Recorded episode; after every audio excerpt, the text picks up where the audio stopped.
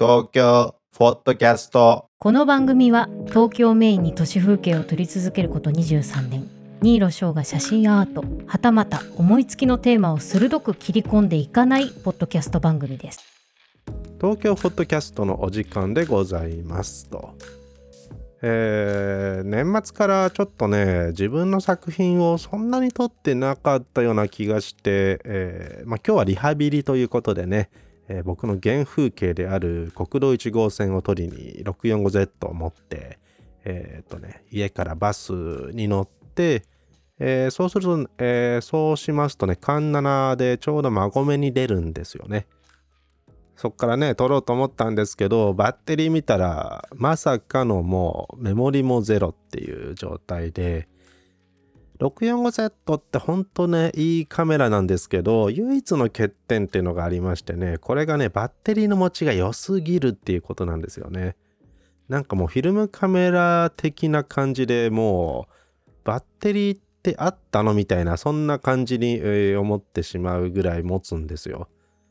まあいいことなんですけど、時々ね、持ちが良すぎるから充電するっていう行為自体を忘れてしまうってのがあって、えーこういうことになるっていうのがあるんですよね。まあそこを改善してほしいとかそういうことは何もないんですけど、まあ、えーの電池の持ちが良すぎるカメラっていうのはいくつかありますけどね。まあそういう機種に限って、えー遠出して、えーバッテリー1個しか持ってなくてみたいなことになると本当に悲惨でまあ今日はまあそうですね。歩いて10分ぐらいしたらもうバッテリーなくなりましたみたいな感じ出たんですけどまあそこからえーっとですねバッテリーをオンオフをしながらまあ撮る時だけオンにしてみたいなことやっていたら1時間ぐらいは撮れたっていう感じで、えーまあいい写真というか、まあ自分なりにね、なんかいいのが撮れたんで、えーまあ、一回ね、一日歩いて一枚撮れればいいわけでね、もうそしたらもう御の字ですからね。えー。まあそれはそうと、あの、目黒の不言者さんで今、えー画家の高橋克幸さんの、えー新作展がね、えー昨日から1月の5日から始まりまして、穴の底というね、タイトルで、えー高橋さんとはね、まあ、付き合いも長くて、えーっとね、我が家のリビングにも高橋さんのね、作品が飾ってあるんですけど、まあ、今回は、まあ、僕、高橋さんの作品、非常に多く見ている方だとは思うんですけどね、あの、なんか新境地に行ったような、そんな感じがしましたね。あの、まあ、あんまり、えー古典今日2日目だと思いますからね、あの、ネタばらしにならないように、まあ、あの、ぜひね、会場に行って、えー不言者に行って見てもらいたいなと思うんですけど、絵画ってのは大抵あんまりこう連作っていうか、そのね、写真と違って、えー全、まあなんだろうな、何十点の作品で一つのこうストーリーを紡ぐっていうことはそんなにないと、まあ珍しい方だと思うんですけど、高橋さんのね、作品っていうのは高橋さんのなんかね、ちょっと奇て烈なあの世界観が広がってるんですよね。まあ、不思議な世界観なんですよ、これが。もうね、うん、よくそういう世界を思いつくなっていうような、そんな感じなんですよね。まあ、会期はね、21日までなんでね、ぜひ、えー足を運んでいただければと思うんですけどね。まあ、不言者自体、写真の展示が、まあ、ほぼほぼメインだと思いますけど、こういう絵画のもね、時々ありまして、まあ、あのー普段めったに見れないようなね、作品だと思うので、まあ、ぜひね、あのー不言者に足を運んで、高橋ワールドに、えー浸ってみてはいかがでしょうかっていう感じですね。で、あのそういえばね、まあ、その作品展とはちょっと関係ないんですけど、昨日レセプションパーティーがあって、えー高橋さんに、まあ、あの、とある、えー見に来ていたお客さんが質問していたんですね。えーどうやったらこんなあ作品が作れるのかっていうようなことを言って、えーまあ質問というかね、聞いていたんですけど、まあそれに対して高橋さんがね、まあ Google の検索みたいなもんだと。まあ、要は僕もまあそういうところはあるんですけど結局こういろんな何かを検索して検索して、えーその答えにたどり着くまでに非常に何回も検索するっていうことをすると。で作品も全く同じでああでもないこうでもないっていうことを書いては消し書いては消しまあ写真はちょっと違いますけどね。消しませんけどまあ絵の場合はこういうふうに書いてあダメだ。これはダメだ。もうこれの繰り返しなんでまあ検索してググってるのとまあ大差ないようなそんな感じでまあいかに根気よく最後まで検索し続けるのかまあそこに尽きるのではないのかななんていうことをおっしゃっていてまあまさにそうだなと思って写真もそうですからね。あの新しい表現とか新しい作品っていうのをまあ撮りに行ってはこうでもない。なんかちょっと違うな。でももうちょっと行ってみようと。そうしてるうちになんかあこういう感じで撮ればいいのかななんていうのがちょっとおぼろげに見えてきて。そういうとあのまあこれはね全員にわかる例じゃないと思いますけど死にゲーというかフロムソフトウェアから出たダークソウルエルデンリング、まあ、ブラボーとかそこら辺の死にゲーっていうのになんかまあ呼ばれるジャンルがあるんですけどねそういうゲームのねジャンルがありまして写真とか表現するっていうことをつまり、えー何もないところから新しいものを生む作業っていうのはまあもしかしたらもしかしたら死にゲーなのかもしれないですね。まあ死にゲーっていうのはあのほぼほぼなんだろうなマリオとかそういうゲームと違ってまあ一回でクリアできることなんてまずないんですよ。もうあの何か気づかすうちに殺されてるっていうような感じでとにかく難易度が高いと。高いけど理不尽ではないんですよ。なんか死んだ理由があるなっていうそういうのがなんとなく感じるんですよ。まあそれで、えー10回20回まあねあのかかる時はそんぐらいもう殺されて殺されてでもうこう何回も立ち向かっていくんですけどそうしていくとああこの技ってこういう風に避ければいいんだ。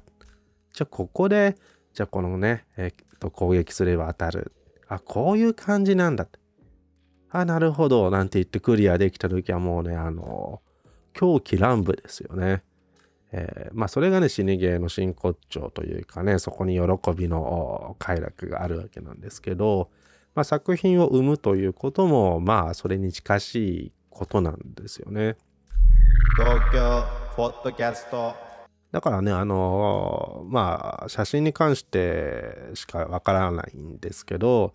まあ、写真が楽しいっていうのは非常に何て言うのかな真摯に向き合ってないような気が僕はねあの聞こえてしまうんですよ。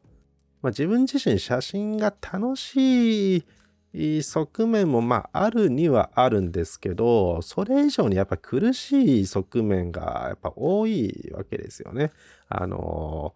生み出せないっていう、まあ、新作とかねあの新しい表現というものを特にまああとは、えー自分はこういうことを構想しているんだけどなかなかあそれが形にならないと。まあそういうところでやっぱ苦しいっていうところの方がやっぱり多いので、えーまあ手放しに写真が楽しいなんていうこともちょっと言えないかなって思ったりはするんですけど、まあでもたまになんだろうな、そういうこと忘れて、えー撮影して、あ、やっぱ写真って楽しいななんて思う時もまあ、たまにね、年に1回ぐらいあるんですけど、まあそういうのが、やっぱちょっと、もしかしたらですけど、えー写真のあるべき姿なのかなと。まあそんなあ感じでいろいろ考えているとね、まあ僕がその、フォトショップで、えーなんかこう、こねこねね、こねくり回したようなことやってるっていうこともあったので、まあこれはね、あの、ここ最近の放送で何回も言ってますけど、やっぱね、あの、ストレートな写真が一番なんですよっていうようなね、えーこれはね、本当にあの、そういう、こねくり回してきたからこそ感じるところではあると思うんですけど、やっぱりね、写真ってストレートななんでもない写真が一番いいなっていうことでね。で、最近あの、まあ、これ前回も言いましたけど、何でもないものを、まあその何でもない被写体とね、丁寧に向き合っていこうと。まあ、被写体、僕の場合は、その、生きているものではなくて、人工物だったり、まあ、とにかく動かない生物、生物ですね。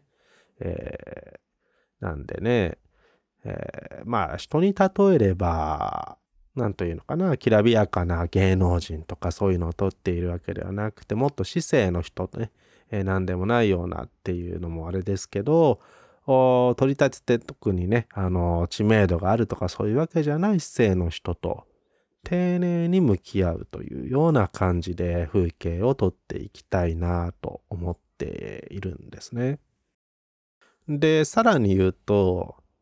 まあね、これは意図してやることではないと思うんですけど、下手な写真撮りたいなっていう感じがちょっとね、あって、あえて下手に撮る。まあ、じゃあ、そのうまい下手っていうのをじゃあ決めないといけないわけなんですけど、まあ、ここで言ううまい下手っていうのはなんかこう構図的に決まっているとか、だいたい写真っていうのは、うまく撮ろうとした写真っていうのはなんかそれがね、滲み出てしまうもんなんですよね。だからそれを、じゃあ、まあ見知らぬ人の個展とか行っても、あ、これはね、こういう風にうまく撮りたかったんだろうなと、それでが見えてしまうとね、なんかこう、拍子抜けしてしまうというか、なんかね、えー、ちょっとつまらなくなってしまうっていうところがあるんですよね。だからまあその、うまい下手っていうのはまあちょっといろいろあってね、まあ、えー、なんとも言えないところなんですけど、そのうまいっていうのはじゃあ構図的とか、まあ、とにかくそのビシッと決まっているようなものではなくて、あえて下手に撮る。つまり、決めないっていう、まあ、自然体の写真を撮るっていうことになるわけなんですけどね。まあ今更やっぱりその構図とか、えー、いろんな知識あるんで、そのね、写真を始めた頃みたいなものは撮れないんですけど、まあそれ、あの、下手っていうのはね、あえてそのなんかピントがずれてるとかそういうことではないんですけどね。まあ、僕はそのデジタルデータっていうのを初めてデジタルカメラを持った時のから全部ストックして保存しているんですけど、まあ、ハードディスクに入れてるっていう感じですよね。で、ハードディスクもまあ、えー、数年経ったら新しいのに移し替えてっていうことをやって、えー、ちゃんと保存はしているんですけどね。まあ、あの、あとはこうフィルムのやつもデジタル化どんどんしては、まあ時間を見つめて、えー、時間見つけてはね、あの、今はね、スキャンするより、まあ、こだわりがある人もはね、ニコンのクールピックスの9000だったかな。ああいうやつ使うっていう人もまあいると思うんですけど、単純な画質で言ったらもうスキャナーよりはね、あのデュープっていうか、あの複写した方が完全に画質はいいと思いますね。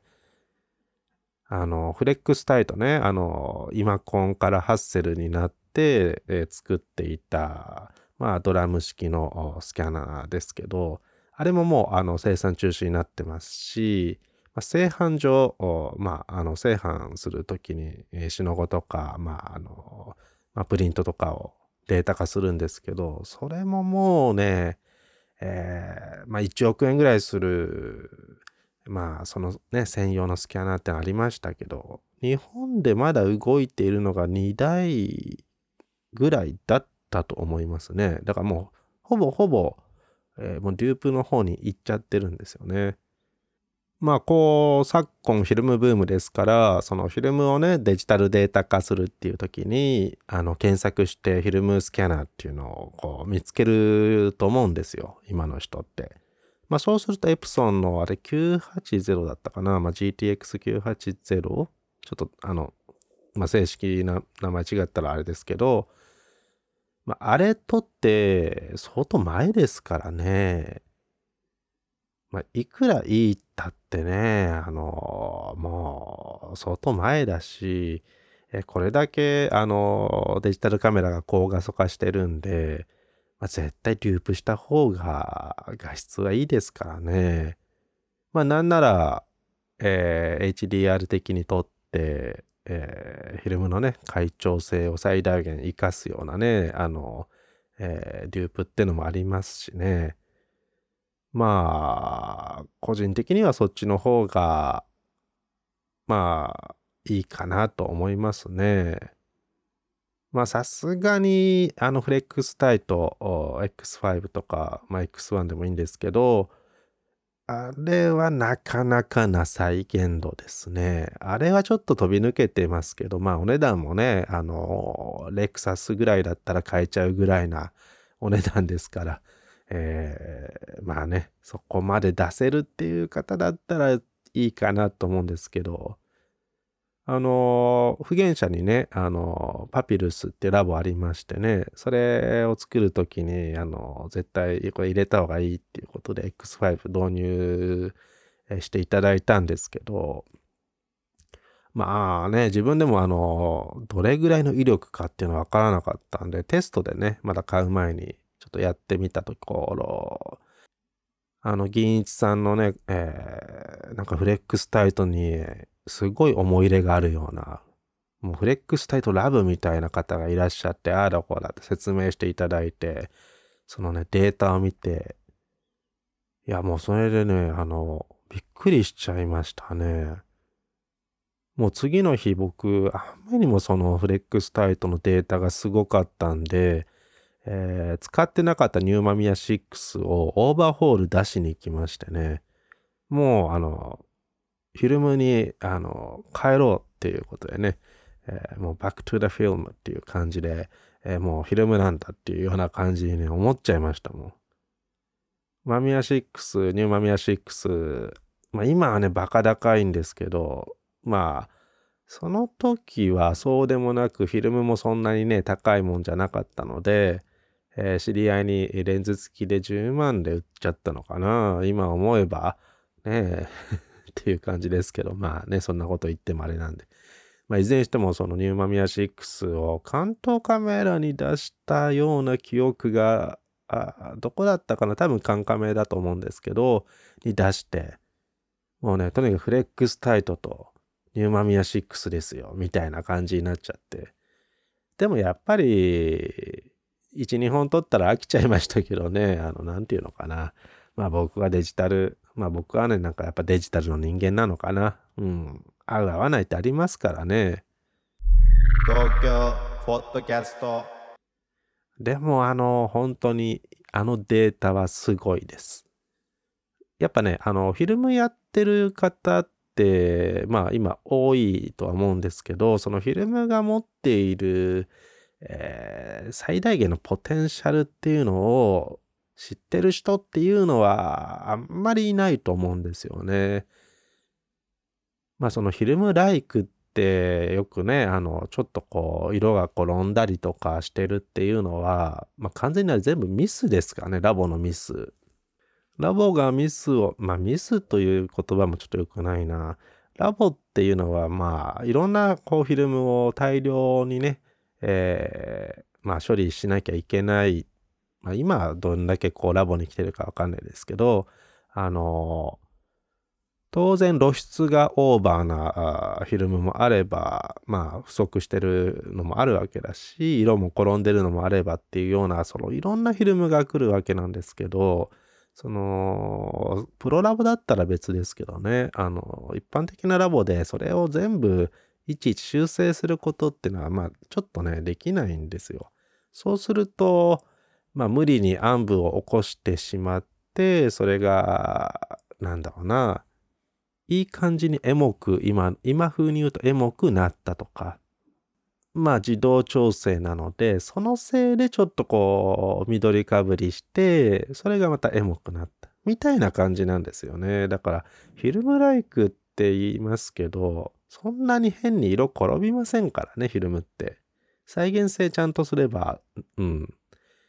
でもおそらく今、だからフィルムモードとかっていうカメラに搭載されているものっていうのは、ある程度そのね、今の人たちがフィルムを思い出すと、まあフィルムっていうのはなんかこうちょっと色が転んだりしてるのがフィルムなんだよな、みたいな共通認識があるんで、ちゃんとフィルムを再現しちゃうとね、何にも面白くないんでね、やっぱフィルムモードっていうのはなんかそういうこうちょっと暗部がちょっと出て過ぎてるようなね、あのトーンカーブで持ち上げたような感じになっているとか、そうしないとちょっと成立しないっていう感じがあるんだと思うんですけどね。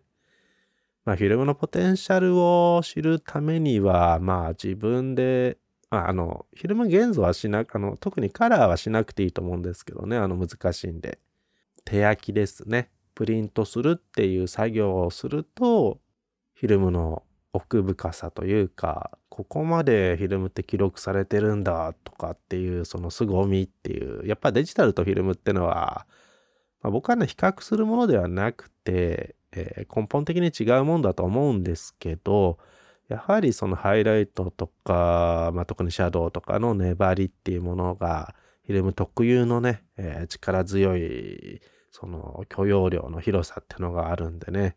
それを知るっていうのはもう暗室自分で入らないと絶対理解できませんからね。まあ、あと、その、まあ、これはデジタル、まあ、中盤デジタルとか、高画素とか、あの、もうそうですけど、まあ、デジタルカメラって大体がもう頭打ちになっているので、あの、スチールにおいては。A4 ぐらいのプリントですごいとか、ああだこうだってなかなか言えないと思うんですよ。やっぱね、じゃあフェーズ1の、えーすごいところとかっていうのは、せめて A2、A1 ぐらいに伸ばしてようやく見えてくるものだと思うんで、A4 ぐらいだったらフェーズも、じゃあ α1 とか iPhone とかね、Pro Max とか使ったところで、まあ、なかなか顕著に差は出てこないと僕は思うんですよね。もうまあ、プロだったらね、一応これはこうだとか大体の、あの、見分けぐらいはつくと思うんですけど、あの、やっぱりそこら辺の真骨頂っていうかね、あの、各機種のね、凄みが出るっていうのはもっと大きなプリントにしなきゃいけないんで、ってなると、えー当然モニターもね、27とか30何インチぐらいじゃやっぱそんなに差は出てこないんですよ。ま、スマートフォンで見るっていう機会がめちゃくちゃ多くなっている時代ですけど、そのね、カメラの持っている、まあ、ポテンシャルをね、えー見るっていうことに関して言えば、暗室に入る、アウトプットする、A1 ぐらいに伸ばすっていう、そういう作業がね、まあ、アナログ的な作業をしないとわからないところがあると。まあだからもう本当に自分なんかは 645Z がまあ自分のね、あの理想を叶えてくれるので、まあ、まあ今後ね、仕事で必要なカメラ以外は多分去年も特に買わなかったし、まあだからちょっとね、あの逆に言えば、えー最近のカメラっていうもののね、えー動向に全くついていけてないんですけど、まあ、何ら必要性を感じていないっていうのがありますね。まあ、それにね、加えて言えば、デジタルっていうのは、そのハードウェア、ソフトウェア、まあ、まあ、いろいろありますけど、まあ、デジタルカメラがこう、まあ、入手してきたデータといいますかね、えーそれをいかにソフトウェアで、まあ、フォトショップとか現像ソフトですね。そこら辺の方がよほど影響力ってのが、まあ、あると。まあ、作品アウトプットした時の影響がある。でもまあ、あのーそのためにはやはりね、レタッチに耐性が強いデータ、まあ、ローデータが必要になってくるっていうことなんで、やっぱりその、インプットするカメラの、まあ、データっていうのも必要になってくるんですけど、まあ、同じデータがあったとしたら、その途中のレタッチプロセスのところがもう8割ぐらい、まあだからその同じデータが1あったと1まあじゃあ例えば1だとしたらまあその8倍ぐらいはね、うん、編集の方で、えー、味付けされていくもんですからね。で、えー、これがまたデジタルって面白いことにその編集プロセスにおけるソフトウェアっていうのはこうアップデートによってどんどんどんどんこうね、えー、良くなっていくんで、えー、同じカメラでも画質が年々上がっていくわけですよね。特に今 AI とか、えー、そういうものが入ってきてるんで、まあ、AI を使った現像とかロー現像とかね、そういうものが入ってくると、まあ、革新的なね、ものも生まれてくるんじゃないでしょうかね。まあ、よくね、SNS とか見てるとカメラを買った、買った、まあ、カメラを買ったとかレンズ買ったってのあるんですけど、まあね、あの、新しいものを買うのは別にいいと思いますけど、表現を考えるんだったら、なんかこう、プリンターを買ったとかっていう話がね、全然出てこないですよね。うん。キャノンはね、もうプリンター作んないのかしらって思ってるんですけど、どうなんだろう。あの、もちろんあの、業務用のはさておき、その、写真用プリンターですね。今、プロ点でと、プロ1000かな？まあまあ、とにかく、エプソンの PX1V は、えー、キャノンから言うと1世代進んじゃってるんで、キャノンは出さないのかな？まあおそらく出したところでそこまで買う人がいないからまあ企業としてはねまあ一応利益的なこと考えるとプリンターっていうのはなかなか、うん、ね、えー、収益が生まれにくいところだとは思うんですけど、もうちょっとね、あの、大型プリンターとかちょこちょこ出てますけど、A3 のび、A2 キーあたりがキャノンも出してくれると、エプソンもまた新しいのが出てってどんどん改善されていくと思うんでね。えーまあ、PX1V L をね、今使ってますけど、本当にね、エプソン PX5500 が2005年のプリンターですよね、確か。から、まあ、5V、えー、Mark2 とか 3V Mark2 とか、まあ、ほとんどね、画質で言えばそこまで変わってはいないと僕は思っていたんですよ。もちろんなんかあの、新しいインクとかね、入って会長性はこういいとかまあそういう宣伝はあるんですけど、まあ使っててそこまで顕著に何か感じるってことはなかったんですけど、本当にね、PX1VL はいきなり頭100個ぐらい飛び抜けた改造感出ましたね。まあプリントしない人はわからないと思うんですけど、カメラの画質が4000万画素あったからって、プリントした時にその改造感が出るかっていうのはまた別の話なんですよね。紙によって改造感って変わるので、あとプリント、プリンターですね。えー、まあ簡単に言えば4000万画素のその緻密なデータを布に印刷した場合って、なんなんとなくわかると思うんですけど、布なんでふわーっとしちゃうんで、その、なんだろう、緻密なものっていうのは、まあ、再現できないんで、まあ、その、布の上で何万画素っていうことは言えないんですけど4000万画素の改造感があったものでもその印刷アウトプットした時の画素数っていうまあ見かけの画素数っていうのはまあ変わってくるんでねそこら辺も、えー、いろいろあるんですけど本当にあの PX1V、1VL の改造感っていうのはとんでもなく前の機種から比べると上がりましたね。いや、本当にだからまあそういう僕みたいな都市風景っていうね、改造感とか緻密性を求める、えー、作品作ってる人間からすると、まあ今もう PX1V、まあ 1VL 一択かなっていう感じですね。まあこれはあの別に宣伝でも何でもないんですけど、あの 1V 買うって思ってる方は 1VL 買ってくださいって思います。まあ、大を、まあ、大は小を兼ねるという感じなんですけど、まあ、1VL は A2 プラス